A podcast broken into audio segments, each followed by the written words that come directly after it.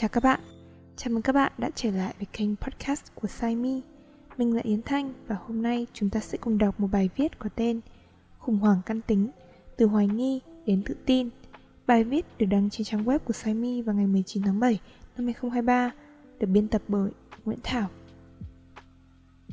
Bạn đã từng nghe hoặc từng đọc đâu đó trên báo đài rằng có những người đang ở đỉnh cao của danh vọng đã từ bỏ cả sự nghiệp mà nhiều người mơ ước để bắt đầu một công việc rất bình thường như làm nông nghiệp, trồng cây, bán rau hay đi thiện nguyện hoặc tham gia các khóa thiền để hiểu về chính mình. Đây có thể được xem là những biểu hiện của khủng hoảng căn tính. Theo Hiệp hội Tâm lý học Hoa Kỳ, căn tính là cảm giác nhất quán, liên tục rằng con người của ngày hôm nay chính là con người của ngày hôm qua, mặc dù dáng vẻ và những yếu tố khác có thể đã có sự thay đổi. Cảm nhận như vậy bắt nguồn từ ý thức về một cảm giác thân thể của một người về bề ngoài của người đó và ý thức rằng ký ức mục tiêu giá trị kỳ vọng và niềm tin của người đó thuộc về chính họ Carl Roger, một nhà tâm lý học từ trường phái nhân văn, đã dùng khái niệm sự đồng nhất, congruence, để thể hiện cảm giác nhất quán này.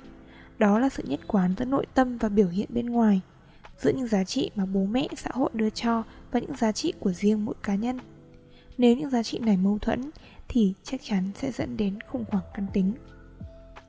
Theo Erikson, một nhà tâm lý học phát triển, thì ông cho rằng giai đoạn vị thành niên từ 13 đến 19 tuổi là giai đoạn mà chúng ta bắt đầu xung đột giữa căn tính, identity và lẫn lộn vai trò, role confusion.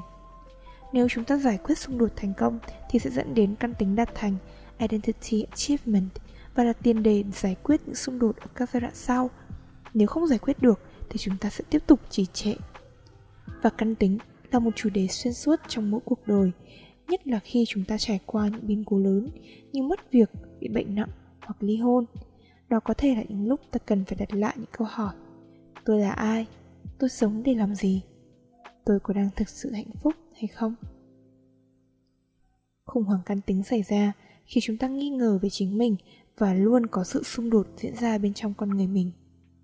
chúng ta sẽ tự hỏi về giá trị và năng lực của bản thân luôn cảm thấy không tự tin về khả năng cũng như định hướng của mình tiếp đó là cảm thấy mơ hồ và không chắc chắn. Chúng ta có thể gặp khó khăn trong việc quyết định và lựa chọn. Do không biết rõ mình là ai và mục tiêu cuộc sống của mình là gì. Chúng ta không biết phải đưa ra lựa chọn thế nào, không chỉ cho công việc, mà trong các mối quan hệ thân mật. Ngoài ra, khủng hoảng căn tính có thể khiến chúng ta xung đột với các giá trị xã hội và các giá trị của gia đình, dẫn đến sự bất đồng và hoài nghi về bản thân. Chẳng hạn như trong một xã hội hoặc gia đình bảo thủ có quan niệm cứng nhắc về hôn nhân và tình dục thì sẽ khó ủng hộ các thành viên trong gia đình hoặc xã hội ấy đi ngược lại các nguyên tắc truyền thống đã đặt ra như không kết hôn, không sinh con hoặc không có các mối quan hệ đồng giới. Nếu các cá nhân đi theo căn tính giới hoặc các giá trị mà họ theo đuổi thì sẽ mâu thuẫn thậm chí xung đột với gia đình và xã hội và họ sẽ bị coi là những thành viên vi phạm tiêu chuẩn và nguyên tắc chung. Những thành viên bất tuân có thể phải nhận lại phê phán, phản đối, thậm chí là sự cô lập từ những thành viên khác. Việc này có thể dẫn đến những mâu thuẫn và khủng hoảng trong nội tâm của cá nhân đó bởi vì họ khác biệt với số đông. Nhưng mâu thuẫn hay khủng hoảng diễn ra quá lâu sẽ khiến chúng ta mất cân bằng cảm xúc và có thể ảnh hưởng đến sức khỏe thể chất cũng như tinh thần ví dụ như dễ bị các bệnh liên quan đến tiêu hóa, rối loạn giấc ngủ, hệ miễn dịch kém, tâm trạng dễ thay đổi từ hưng phấn, tự tin đến sự buồn rầu và lo lắng trong thời gian ngắn. Hay chúng ta khó có thể kiểm soát cảm xúc, có thể thấy như dễ nổi giận, thất vọng hoặc cảm thấy mất phương hướng. Chúng ta cũng có thể nhạy cảm hơn đối với ý kiến và phản hồi từ người khác và có thể dễ bị ảnh hưởng bởi những tình huống xung đột hoặc căng thẳng. Khủng hoảng căn tính còn ảnh hưởng đến quan hệ xã hội và học tập của ta nó tạo ra xung đột trong quan hệ với bạn bè, gia đình và làm ta mất đi sự tự tin và gắn kết vốn có. Sự không chắc chắn về bản thân có thể ảnh hưởng đến hiệu suất học tập và sự cam kết trong việc hoàn thành nhiệm vụ học tập. Vậy làm sao để chúng ta vượt qua sự nghi ngờ về bản thân và lấy lại được sự tự tin trong mình khi khủng hoảng xảy ra? Đầu tiên và quan trọng nhất, chúng ta cần tự nhìn nhận và chấp nhận khủng hoảng căn tính là một phần tự nhiên của quá trình phát triển và tìm kiếm bản thân – Chúng ta không nên tự trách mình hay cảm thấy bất an về những thay đổi và sự mất phương hướng trong cuộc sống. Nếu không có khủng hoảng căn tính thì nhiều cá nhân sẽ không thể hình thành sự độc lập, tách khỏi người khác hay nâng cao nhận thức về bản thân mình và thế giới. Như trong trường hợp của những bạn chưa khám phá mà đã ra quyết định về căn tính, rơi vào những trạng thái căn tính nhận sẵn, Identity Foreclosure. Chẳng hạn như bạn sinh ra trong một gia đình có truyền thống làm giáo viên, bác sĩ và từ nhỏ bạn đã được gia đình định hướng cho làm những ngành này mà bạn chưa có cơ hội để khám phá thêm về những ngành nghề khác. Có thể khi lớn lên, bạn sẽ thấy mình không thực sự yêu thích những công việc này, nhưng cũng không dám bỏ bởi vì sợ sự phản đối của gia đình, hay cũng không biết thực sự mình muốn làm nghề gì vì chưa có cơ hội khám phá những công việc khủng hoảng diễn ra chính là cơ hội để chúng ta nhìn nhận lại chính mình để có thể có được sự độc lập, tự chủ trong mọi việc ta làm.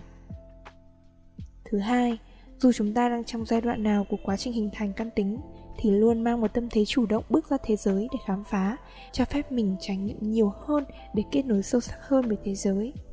Hãy dám thử, sai và chịu trách nhiệm. Chủ động trong việc chịu trách nhiệm là một phần của căn tính và thể hiện sự trưởng thành. Thứ ba là hãy tìm kiếm sự hỗ trợ và tham vấn. Có thể, tìm kiếm sự trợ giúp từ gia đình, bạn bè, người thân và các chuyên gia. Họ có thể cung cấp sự khích lệ, lắng nghe và hỗ trợ trong việc xác định lại bản thân, tìm ra các giải pháp và đưa ra quyết định.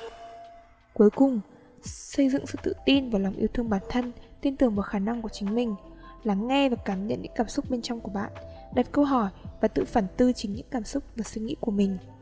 việc lắng nghe và phản tư cũng là những kỹ năng cần thiết để giúp bạn thành công trong việc đi tìm căn tính của chính mình.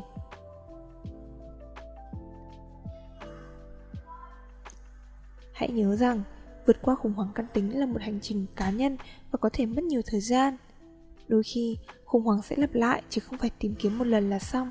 Nên, bạn hãy kiên nhẫn, bao dung với chính mình và nhớ rằng thực sự đáng giá khi dành thời gian, công sức để tìm ra con người chân thật và đáng tự hào của bản thân bạn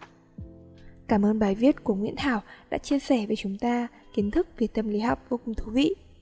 các bạn có thể truy cập vào trang web simi org và page Saimi Tâm lý học và tôi để tiếp cận với nhiều kiến thức về tâm lý học hơn.